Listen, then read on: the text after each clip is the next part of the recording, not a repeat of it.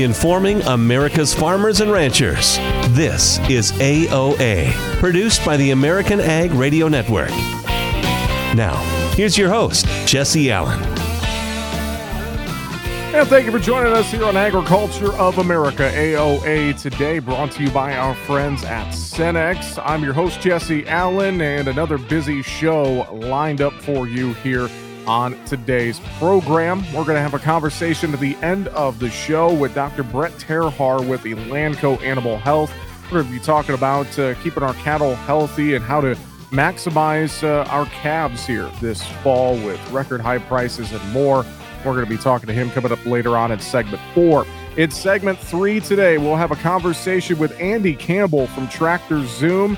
Andy is the director of insights with Tractor Zoom. We're going to be talking about uh, some different things, including uh, what he's seeing for the farm equipment data that is out there right now, sales, auctions, etc. We're going to talk to Andy coming up in segment three. It's segment two today. Iowa Senator Chuck Grassley will be with us to give us an update of what is happening on Capitol Hill. No doubt we'll ask him about the uh, turmoil in the House of Representatives and more. So, looking forward to that discussion coming up here in just a little bit. Today's program brought to you by Cenex Premium Diesel. With Cenex Premium Diesel, you can count on a diesel that will keep your operation in top shape. Well, joining us now to kick off the program, we want to discuss the low water levels on the Mississippi River and how that is impacting exports and more. Joining us now, the executive director for the Soy Transportation Coalition, Mike Steenhoek, is with us. Mike, great to have you back on AOA. Hope you're doing well. I'm doing fine, Jesse. Good to be with you. So let's get a uh, let's dive right into this and get an update. I know we have record low levels uh, at Memphis on the Mississippi River, and uh, we're seeing a lot of challenges again here this uh, export season with the uh, movement down the river and really, frankly, upriver too for anything. Uh, what's the latest you are hearing as we see the concerns continue to deepen here on the Mississippi River, Mike? Yeah, we continue to watch a movie se- sequel that none of us want to watch. You know, we had low water conditions last year, historically low, and we're actually uh, in many spots along the Mississippi River, we're actually lower uh, right now than we were at the same period last year. Memphis, uh, significantly low, uh, getting precariously low. Um, we the rainfalls in the the Midwest this past week uh, have elevated water levels a bit at St. Louis but we're still very low there. And it, continues to have an impact on barge transportation. You're seeing uh, barges having to load lighter because they're concerned about uh, having scraping the bottom and actually experiencing a grounding. Um, there's a concern about an inability of, of being able to be as wide as you normally are. So you're limiting the number of barges you're attaching together to form one single flotilla uh, that will go down to the lower Mississippi River. So you have those two constraints on barge transportation, lack of channel depth, lack of channel width. It does change the economics of barge transportation. And it's at a very inopportune time, which is our harvest season and also our key export window when we're the main supplier to the world marketplace. So really, uh, really unfortunate and um, obviously merits our attention and our, and our concern. Well, and you mentioned it affects the economics of barge transportation. I would have to imagine too. This is affecting uh, consumers' pocketbooks, farmers' pocketbooks. Where is most of this burden going to fall, Mike? Yeah, you know, so that's always the big question when you've got a transportation cost increase. The question is, who absorbs that? Is that passed on to the customer in the form of a higher price? Is it absorbed by just the actual shipper that him, themselves? Or is that passed on to the supplier? And in this case, it's the farmer. And what we continue to see is these costs are disproportionately passed on to the farmer in the form of a of a lower price at that point of sale or a more negative basis. And so you you know we're seeing things like you know I was talking to a farmer from eastern Iowa, and normally basis uh, at the Mississippi River is about minus 25 cents, and now they're experiencing a, a minus 50 cents. And so a pretty significant, you know, change. Now, obviously, you know, a lot of these farmers lock in a price, you know, months ago, but that's for those farmers who are selling into that spot market.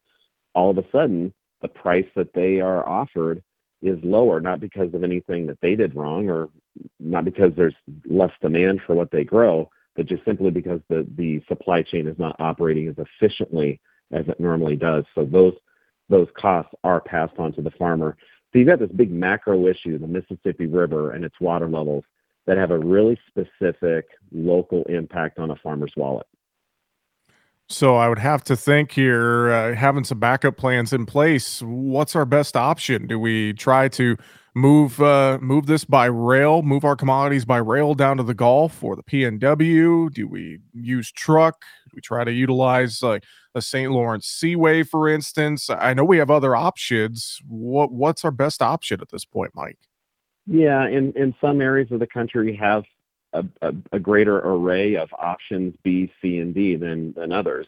And but yes, what we saw last year and what we're continuing to see this year is farmers, you know, deciding to uh, say drive their soybeans uh, further than what they normally would like to do, uh, but in order to deliver to a, processing facility or to a rail loading facility that might have access into the Mexican market. A lot of a lot of our soybeans get transported by rail across the border into Mexico or to the Pacific Northwest, uh, Great Lakes. Uh, there's a, or a lot of farmers will say, hey, I've got some storage available.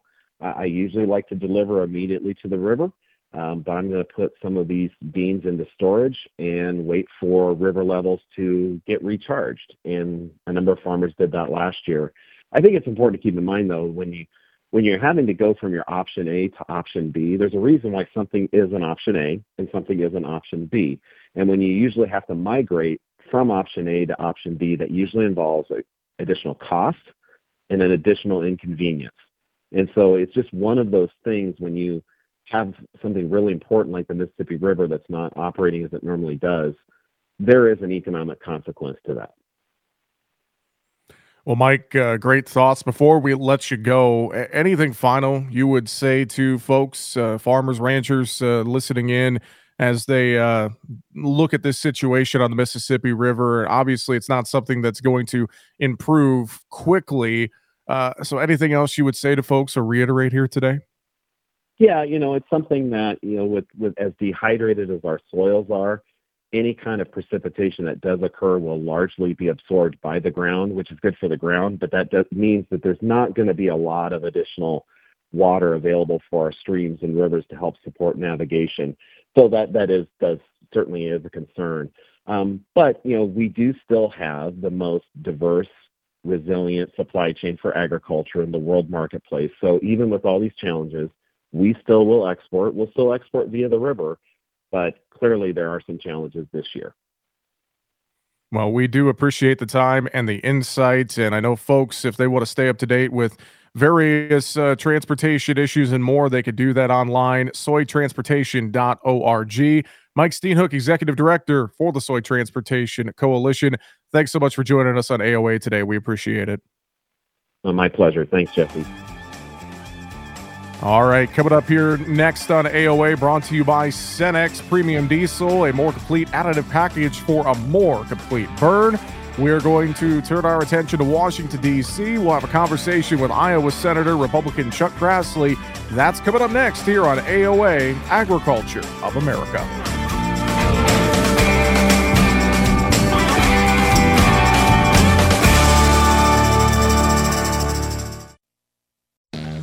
So, how's harvest? Higher yield potential starts with the season long systemic disease protection of Xyway brand fungicides from FMC. Xyway brand fungicides protect corn crops from key foliar diseases and support physiological benefits that help develop healthier, higher yielding corn for a difference you'll appreciate at harvest. Visit your FMC retailer for an at plant advantage. Always read and follow all label directions. People look at your farm, they just see corn. But to you, it's a lot more than that. It's a college fund, your retirement plan, and it deserves trait protection that can stand up to heavy pressure threats like corn rootworm. SmartStax Pro with RNAi technology is trusted on over 1 million acres to protect the things that mean more. Trade up at smartstaxpro.com. Always read and follow pesticide label directions. IRM where applicable, grain marketing and all other stewardship practices. Copyright 2023 Bayer Group. All rights reserved. The average American eats 250 eggs per year, which translates to a total annual consumption of 76.5 billion eggs in the U.S. About 60% of eggs produced here in the U.S. are used by consumers, and about 9% are used by the food service industry. A chef's hat is said to have a pleat for each of the many ways you can cook eggs. The color can range from white to deep brown. Hens with white feathers and earlobes lay white shelled eggs, while hens with red feathers and earlobes lay brown shelled eggs. Because breeds that lay brown eggs are typically slightly larger birds, they require more food, making brown eggs usually more expensive than white. You can tell whether an egg is fresh or stale by dropping it in water. A fresh egg will sink, but a stale one will float. Eggs also contain all the essential protein, minerals, and vitamins, and egg yolks are one of the few foods that naturally contain vitamin D. And eggs are also good for your eyes because they contain lutein, which helps prevent age related cataracts and muscle degeneration. These farm facts brought to you by the American Ag Network. Through the years, you've really kept up with the times. You're on social media. Like, like, dislike, block. Maintained your health. 10,000 steps. I'm a beast. You even programmed your own smart home. In 10 minutes, remind me that I'm a genius. In 10 minutes, I'll remind you that you're a genius. If you can do all that, you can definitely save for retirement. Just go to aceyourretirement.org, a free online tool sponsored by AARP that can help you get on track with your retirement savings no matter your age. At aceyourretirement.org, you'll meet Avo, the friendly digital retirement coach, and in just three minutes, get personalized recommendations to help boost your retirement savings. They're easy to understand and work with your lifestyle. It's quick, easy, and free. Plus, it's brought to you by AARP, so you know they got your back. You are a genius. Take charge of your retirement. Go to aceyourretirement.org now. That's aceyourretirement.org. A message from AARP and the Ad Council.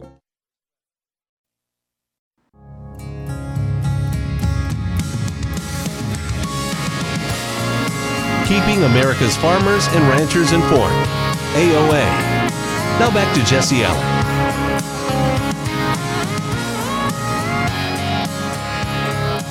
And welcome back to AOA here today, brought to you by Cenex Premium Diesel and Cenex Roadmaster XL. Everyday products powered locally by Cenex. And of course, uh, your nearest Cenex location is right around the corner. You could find that nearest location. Cenex.com is a great place to start and uh, learn more about all the uh, fantastic Cenex products that are available to you. All right, here on AOA right now, joining us, pleased to have him back with us for a conversation. Iowa Senator Republican Chuck Grassley is with us here today on the program. Senator Grassley, it is always great to talk with you, sir. I hope things are going well. They're going well, except what's going on in the House of Representatives here in Washington, D.C., and what's going on over in Israel and um, Gaza and uh, with the Hamas. Yes. Other than that, I think we've got pretty good situation. Yeah, I know. Those are two uh, key things I wanted to talk to you about here today. Uh, first off, with the House of Representatives, uh, what's the latest you're hearing with this entire fight to figure out a, a speaker? And I know it's uh, it's putting a lot of uh, paralysis on, on, many things getting done uh, in in DC. What what's your take on on this whole situation, Senator Grassley? Well, it doesn't deal with who's going to be the next speaker. It deals with the fact that this all started two or three weeks ago when eight uh, Republicans, uh, the same people that were complaining because the House of Representatives wasn't passing appropriation bills uh, fast enough, uh, they uh, got McCarthy out of office and uh, now, uh, when we didn't shut down the government, we extended uh, government operating through November 17th. That was 16, uh, or no, six weeks to get uh, all the appropriation bills passed. Now they frittered away uh, two weeks and actually two and a half weeks of that six weeks. So I hope they get a speaker chosen. And the latest to answer your question would be simply that uh, I've heard a count that he's about 20 votes short of the 217 he needs to get selected. And uh, and that could mean that he'll never get to 217. They'll go back to square one and try to pick somebody else out. Or it could be that they'd have a second ballot, and some people will have second thoughts about the need uh, in time of war and in time of getting uh, keeping government up and running and funding it through appropriation bills, that this has gone on long enough and common sense may prevail. And on a second ballot, he he may get the 217 votes. But let's just say if he doesn't, uh, he for the good of the country, uh, they'll go to somebody else, and will that somebody else uh, get the votes? Uh, I don't know, but we can't waste any more time uh, with the war situation in Ukraine and uh, Israel, and the possible threats from Iran, or the possible threats of even when you have 151 people on the terrorist watch list wade across the Rio Grande, come to this country. What are they thinking about doing here in the United States? Remember, you you never get on an airplane to fly into the United States if you're on the terrorist watch list, mm-hmm. but you can wade through the Rio Grande and get here. That's a threat to our na- own national security. So there's uh, there's reason enough to uh, to call a halt to the House of Representatives not doing any business.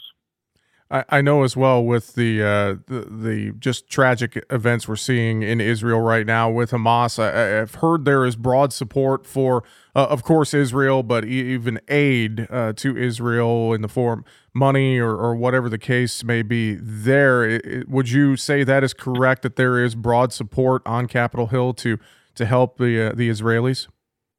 Yeah, probably by giving them war material they need uh, shells and for what they call their Iron Dome to protect them from incoming uh, missiles and all that sort of thing. Uh, and the money we appropriate will be uh, spent probably uh, uh, employ American workers replenishing our war material. Senator Grassley, a, few agriculture related topics as well, obviously, with the appropriations process. Uh, you know, having to uh, kind of wait here a little bit. And a farm bill obviously is wrapped up in that. I know you've said before, probably, you know, a one year extension here the farm bill. Uh, any other updates in regards to a farm bill? It seems like uh, at this point, uh, a one year extension and hopefully not longer, uh, but a one year extension is probably going to have to be what happens here uh, in the short term. Yeah, and let's speak to the bad aspects of that. It gives less certainty than a five-year farm bill does.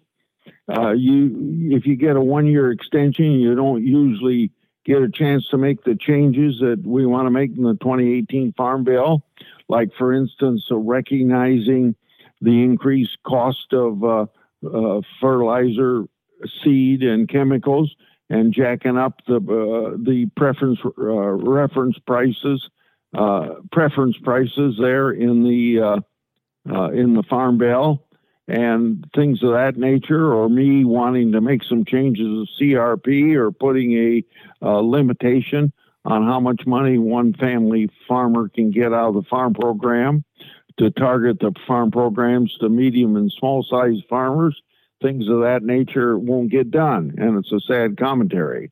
But I think you've answered your own question by speculating because that's the way I would speculate a one year extension or at most a two year extension of the existing farm bill.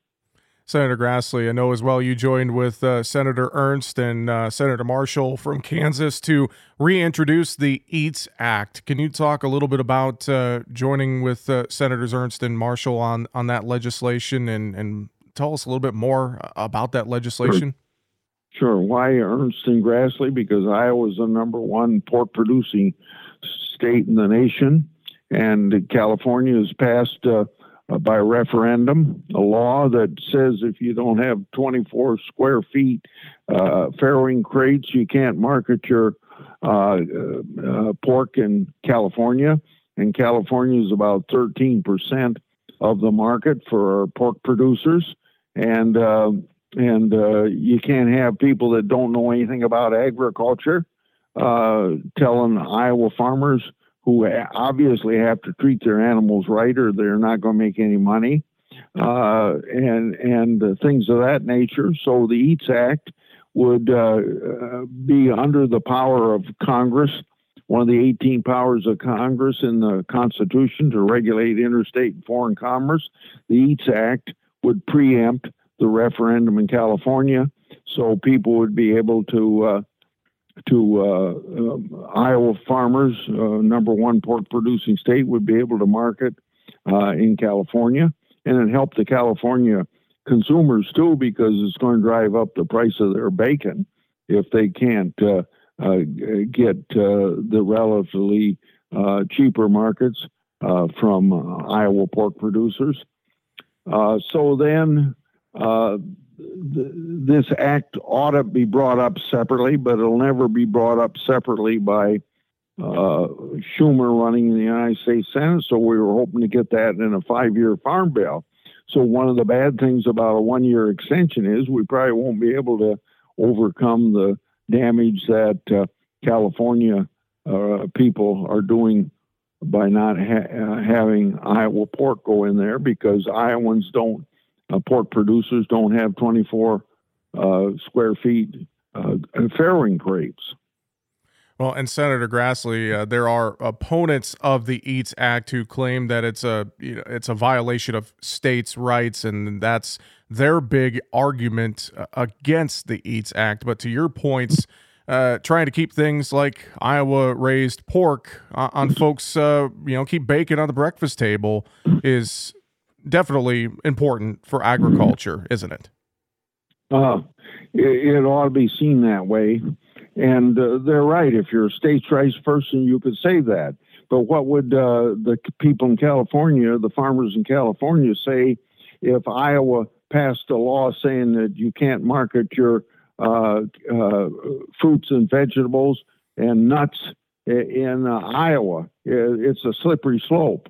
Uh, and uh, and that's why Congress has the power to regulate interstate and foreign commerce. This was something the constitutional writers were taking into consideration because things in Virginia uh, as a colony probably couldn't be shipped to somebody uh, in Maryland, and they knew that that wasn't bad for uh, the the economy of the entire country. Well, Senator Grassley, we always appreciate your time joining us here on Agriculture of America. Thank you so much. Have a fantastic rest of your day, sir, and we will look forward to talking to you again real soon. Thank you very much. Goodbye. All right, once again, Iowa Senator Chuck Grassley joining us here on AOA today, brought to you by Cenex Maxtron Synthetic Diesel Engine Oil, oil that runs smart. All right, up next here on the program, we're going to have a conversation with Andy Campbell from Tractor Zoom. That comes your way right after this here on AOA.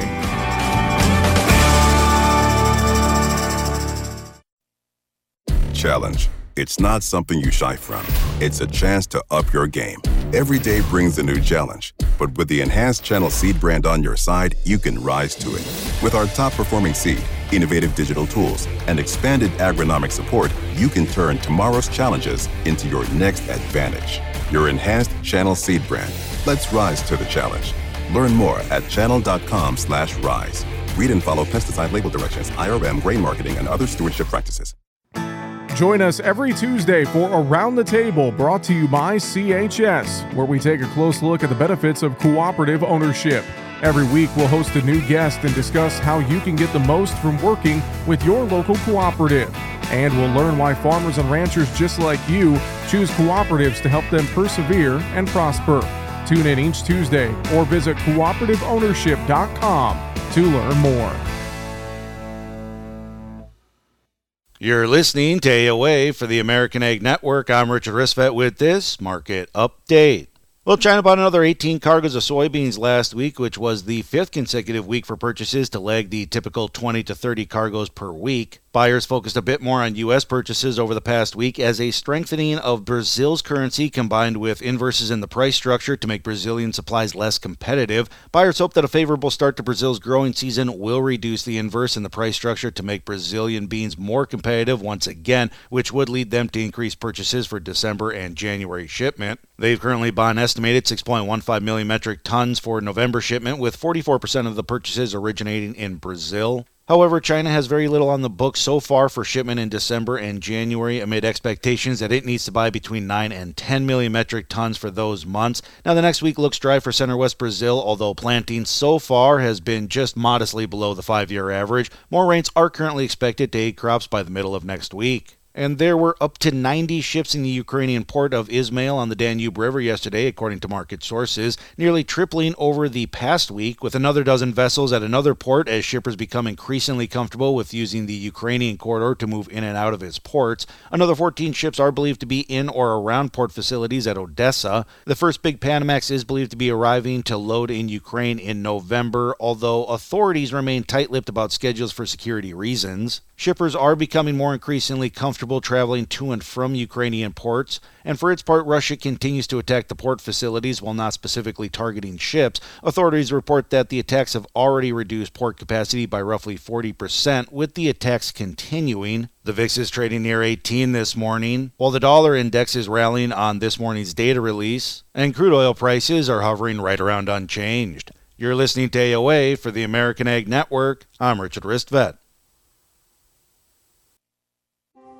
Vision loss is not something that you feel until it happens. Most people lose their vision from diseases like macular degeneration and glaucoma, not at birth. With macular degeneration, you lose your central vision. You have a blind spot right in the center of your face, so I can't actually see your face. So even that little circle in which I could see became a big blur. I was 65 when I first was diagnosed with glaucoma. There were no symptoms.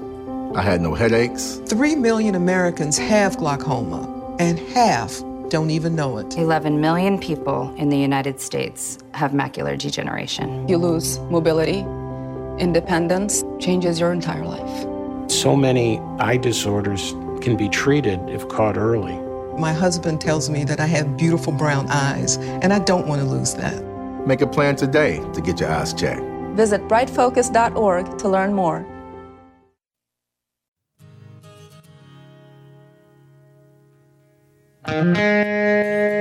Informing America's farmers and ranchers. AOA. Now back to Jesse Allen. And thanks for sticking with us here on AOA today, powered by Cenex Maxtron Synthetic Diesel Engine Oil, everyday products powered locally at your favorite Cenex location just around the corner from you. Find that nearest location online at Cenex.com. Again, that is Cenex.com. Well, right now on the program, let's turn our attention to the ag equipment market. How are things going there? What are the trends? What are we seeing in auctions and more? Joining us now for a conversation, he is the Director of Insights with Tractor Zoom. Andy Campbell is back with us here on the show. Andy, always good to talk with you, my friend. How are you? Uh, we're doing fantastic. We've got the beans out, which were a little depressing, but we moved to the corn, and we're going to end on a high note, I think. Well, I was going to say, how how are things looking there uh, on the farm in Iowa? You mentioned beans, maybe a, a little uh, little disappointing. Uh, so I have to think a lot of variability uh, this year, Andy.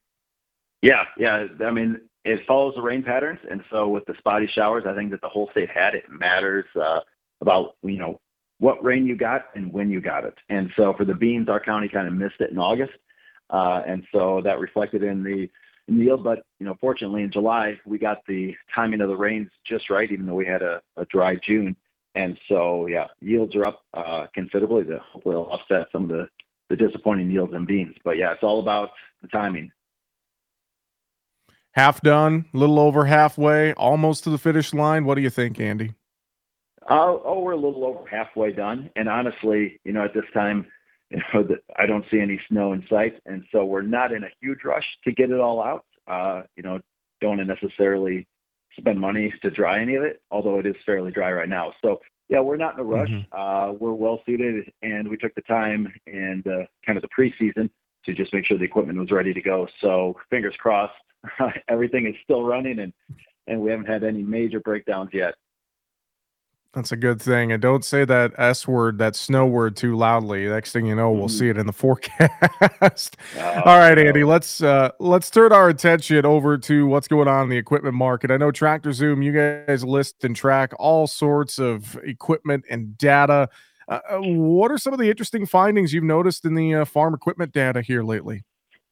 Yeah, yeah, and kind of keeping with the same theme of timing, that uh, it's all about timing. And so, you know, at Tractor we have just so much data on, you know, of course, your combines, your tractors, but we also have more of the nuanced pieces. And so, for a, a dealer recently, I did a study on skid steers uh, and dove into it just because last year, for especially the, the smaller independent dealers, the supply was so tight on these things uh, that I started paying attention to it now in this June past year. Uh, supply was up 300%. And so it just shot up, you know, 300% over a small number still, you know, not huge, but there's enough supply in the market now uh, to start to fulfill that demand. But I dove in a little bit more and started comparing the wheels versus tracks on those. And what I'm seeing is just so many more tracks than what I was used to when I was growing up. And, you know, we went from early 2000s, you wouldn't see hardly any tracks, to now with the later models, uh, it's about 80% of what we're seeing in the auction and the dealer market have tracks uh, on them. And with that, though, comes a premium. And so when you're looking at values, you know, if you're looking at the wheeled skid steers, your auction's about 40, your dealer average is about 60 for a 2022. Uh, if you're looking at tracks, though, that bumps up about $20,000. So with a 2022 track loader, it's about 60,000 or 80,000 at a dealership. So you're paying a premium, uh, Mm-hmm. but they're more popular, so you'd expect that. Very So, interesting yeah. stuff there. I never would have thought about wheels versus tracks as being something to pay attention to. What about planters and uh, planter accessories and things like that? Is, is that something else you're keeping an eye on right now? It is, and I think most dealers across the country are trying to figure this one out now too. It's just with the the pucks, the upgrade kits, uh, it is so hard to value these guys. And so we have a data scientist on our Tractor Zoom staff, and he and I dove into this this past year and try to figure out with statistical certainty like how much each piece is worth. And you know, there's some variability still out there and some question marks, but what we could find out, you know, that central bulk fill, that's a big premium, uh, and that's almost a necessary. The liquid fertilizer is a, kind of a question mark yet, um, but the other one was electric drive. So the electric drive kind of necessary for any type of precision you're going to add on there, and we saw a dramatic price difference there. But a big takeaway from a farmer, and then this is what I've talked to uh, some of my friends about too that are farming, is that if you're looking for a buy on planters and you want to do it in precision, you can find those at auction, but they're hard to find. And uh, and we went out and studied the dealer listing price of things with electric drives and precision capabilities versus those at auction.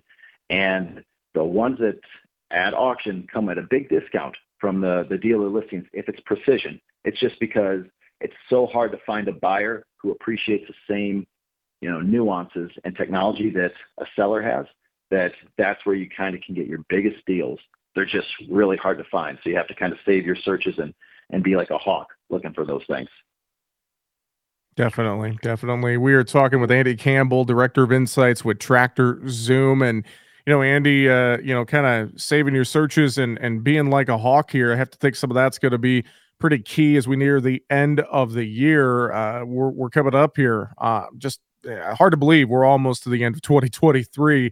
So, what are you expecting here as we get to year end? I know we typically see uh, different activity and more activity when it comes to equipment purchases and more. So, what are some of the things you're expecting here as we near the end of the year? Yeah. So one of the big changes I think we're seeing this year, and it's probably because of the drier weather leading into this, we're seeing a little bit more auction activity that's happening here already in October than what we have seen. I think some people are wrapping up with some field work early and, and just being a little more active out in the market. And like I mentioned earlier, though, it is about timing, and then you get into the supply and demand side. So really, if we look at it from a you know the row crop tractors first, that those were super tight, supply last year, and we started to see that supply return pretty rapidly this summer. Started to fill demand. They're on dealers' lots now, but with those, it matters what model you're looking at. And so, in particular, I pay attention a lot to the 8Rs here in the Upper Midwest, the Magnum 340s, and those are in probably the most amount of supply. And so, we're starting to see some some slight price decreases, maybe two to five percent in this past year on those. Um, but the auction prices are still at a premium. Now we'll see how what December ends up with. But if you're looking mm-hmm. to upgrade your tractor, I think this December could be a really good time if you were willing to go into those, you know, the 8R models, the Magnum 340s. I think you could get some good buys there on the row crop tractor side. What about compact tractors? Are we seeing any trends there that we want to keep an eye on towards the end of the year? Yeah, yeah. So if you're looking for a compact tracker and talking about timing, now is the time. And I love studying these guys because there are so many out there. It's kind of an interesting situation that happened with COVID and a lot of, you know, smaller players pumped a lot of these into the market. So your Mahindras, your Kiotis, uh, there's just so many in the market now, and supply was up pretty much all of 2022. And it wasn't until maybe about this past summer when that high supply started to break on the prices side. And so that supply is still up 40% year over year, but now it's stressing the system enough that we're actually starting to see, you know, auction averages right now in October. I just looked at the last 15 days. Uh, they're off almost 30% from their previous highs.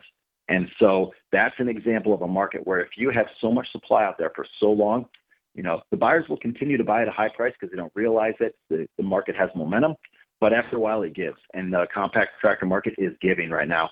And like I said, about 30% at least off of some previous highs. So if you, if you need a hobby tractor, uh, pick up a hobby now this year because there's some opportunity there.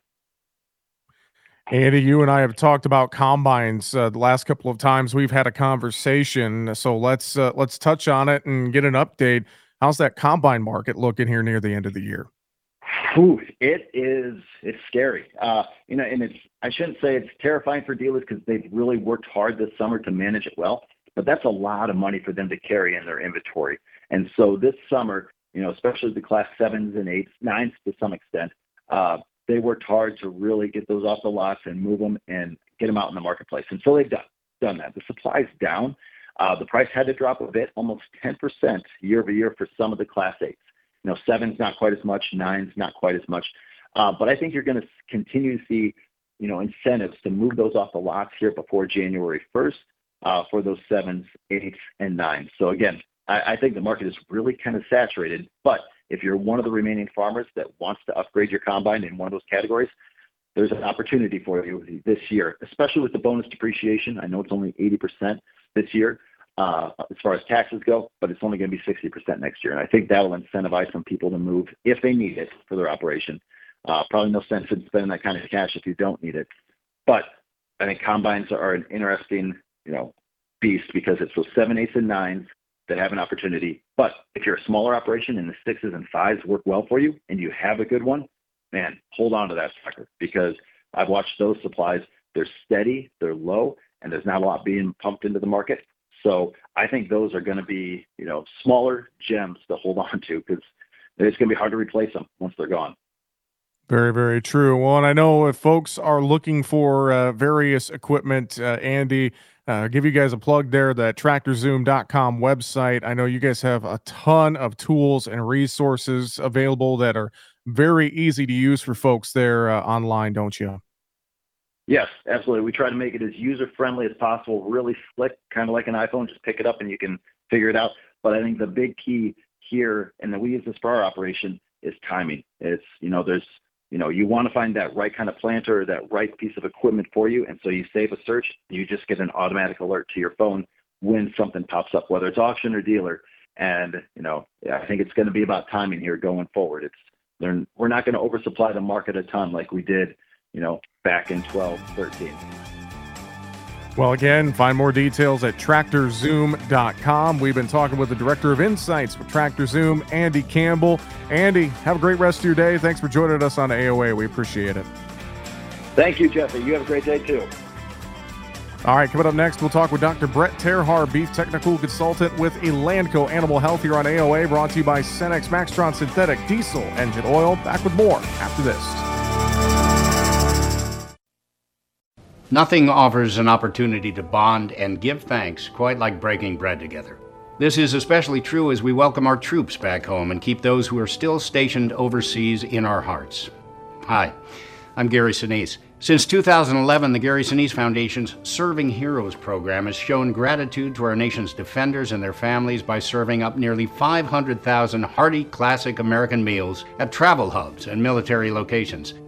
And now, together with our friends at Bob Evans Farms and their Our Farm Salutes program, we will help to provide even more meals nationwide, offering our defenders a taste of home and a feeling of togetherness around the table. Help us show America's gratitude through food and fellowship. Look for the Bob Evans Our Farm Salutes purple packaging at your grocery store and visit ourfarmsalutes.com to learn more. While we can never do enough to support the men and women who serve, together we can make a difference, bite by bite. Take a look under your bed. Find stuff under there? What about jobs? No? Now try your basement. There's a pair of overalls that overall you're not so into anymore. A perfectly good laptop that hasn't sat in your lap in months. And even more stuff, but still no jobs? Well, you really have both. See, stuff is defined as household articles considered as a group. Sometimes this stuff is no longer needed. Wait, no longer needed? That can't be right. Because remember those jobs you were looking for? Those are really needed, and they're the stuff inside your stuff. Even inside that winter coat that moved with you to Phoenix. Our job is to unlock those jobs, and it starts when you donate your stuff to your local Goodwill. Here's how we do it. When you donate to Goodwill, we sell your stuff to provide job training for people right here in your community. So just by teaming up with Goodwill, you help create jobs. And isn't that worth parting with the leftover keytar from your 80s cover band? Goodwill. Donate stuff, create jobs. Find your nearest donation center at goodwill.org. A message from Goodwill and the Ad Council.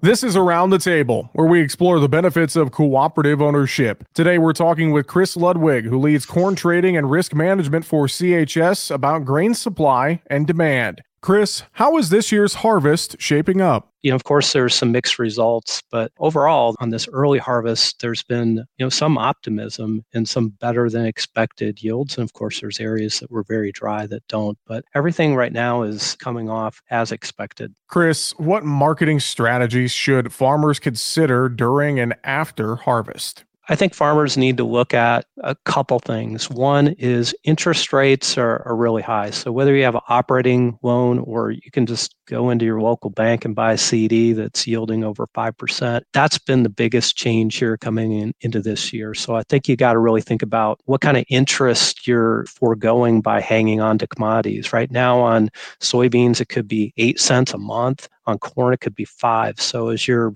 making those decisions on whether to sell or hold these interests has got to be a part of that equation. And then I think you got to look at, you know, what percent sold are you? Our numbers would say farmers are somewhere between 20, 25% sold here going into harvest. I think, or we think that, you know, you should be closer to 40. So if you're not you know in that 40 range you know now would be a good time to get some grain sold and catch up a little bit well, we've been talking with Chris Ludwig, who leads corn trading and risk management for CHS about grain supply and demand. Chris, thanks so much for joining us today. Thanks for having me. And thank you for joining us around the table. Learn more about the benefits of cooperative ownership at cooperativeownership.com. Any information or opinions presented are for informational purposes only and do not constitute trading, legal, or other professional advice. CHS makes no warranties about any information or opinions provided and shall not be liable for the use thereof or any errors or omissions therein. In today's troubled world, our USA Armed Forces stand ready to protect you, your family, and our American way of life. When veterans return to civilian life, they deserve your recognition and support. You can help put vets to work by donating your car, truck, or van to Patriotic Hearts. Your donation will directly support programs to help vets find jobs or even start their own business. Donate today for fast, free pickup of your vehicle, running or not. Operators are standing by to answer questions about making a tax deductible vehicle donation. Find out how you can make a difference in the life of a United States veteran. Call 800 209 6416 for 24 hour response. Call 800 209 6416. 800 209 6416. That's 800 209 6416.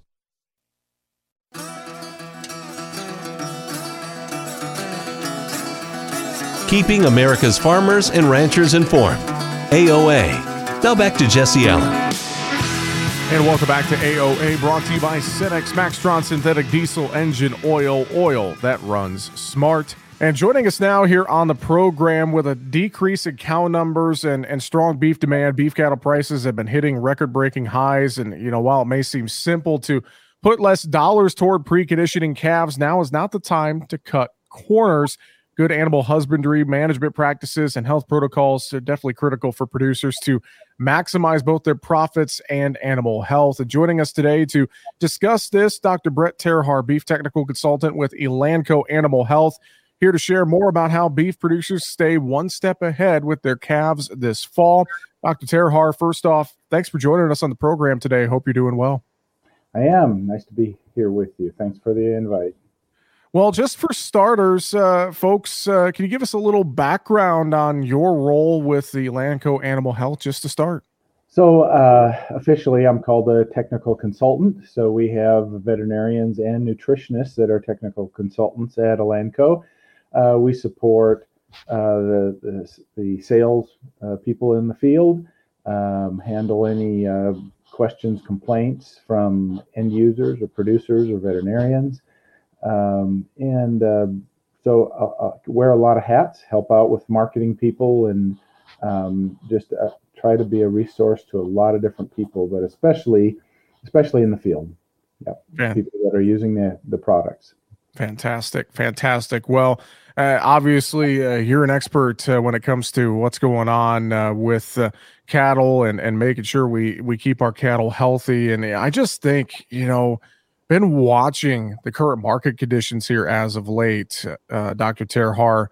Just uh, amazing numbers, uh, very strong markets uh, out across feedlot country and in the sale barns. And I know that's putting a lot of extra emphasis for producers on just – good uh, animal husbandry practices, management practices, etc. Isn't it? You know, we we live for the top of these these cycles, right? And uh, I remember that we all remember the last one, and and they're pretty regular, nine or ten years. And so here we are again. Um, and yeah, there's there's a lot of dollars being spent uh, and received when you sell sell your calves. I was I was just looking at some market reports from uh, my locale this morning, and um, and it, it's it's impressive. You know, there's there's five weight cattle bringing five to six weights bringing three dollars, so that's a lot of money um, being spent on calves right now.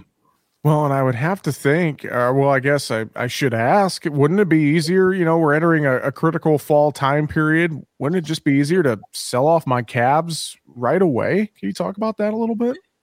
Yeah, ironically, there's there's these two things that happen. Uh, whether you're at the top of the cycle or you're at the bottom, is the idea is like, wow, these these prices are so good right now. I don't want to even wean the calves at home or have any risk of problems. I would just as soon, you know, take them to town and and get the check, which yep that that makes sense in some ways um, you know the the opposite is wow, we're we're we're at the bottom of the cycle and things are so bad. I don't even want to spend one more dime on these on these calves because the prices are low. Um, so you get these two extremes, or you know, in these two extremes, you get that that tendency. But you know, we we know that when we if someone weans their calves um, and back say you background them for a, a period of time, it always pays dividends um, in weight gain. And so that's that's a great opportunity that may be missed by some people. Now, not everybody's set up to do that. I understand that, but where we have we have some feed, we have the, some of the facilities, um, a great opportunity to make some cheap gains over a 45 to 50 day period, even.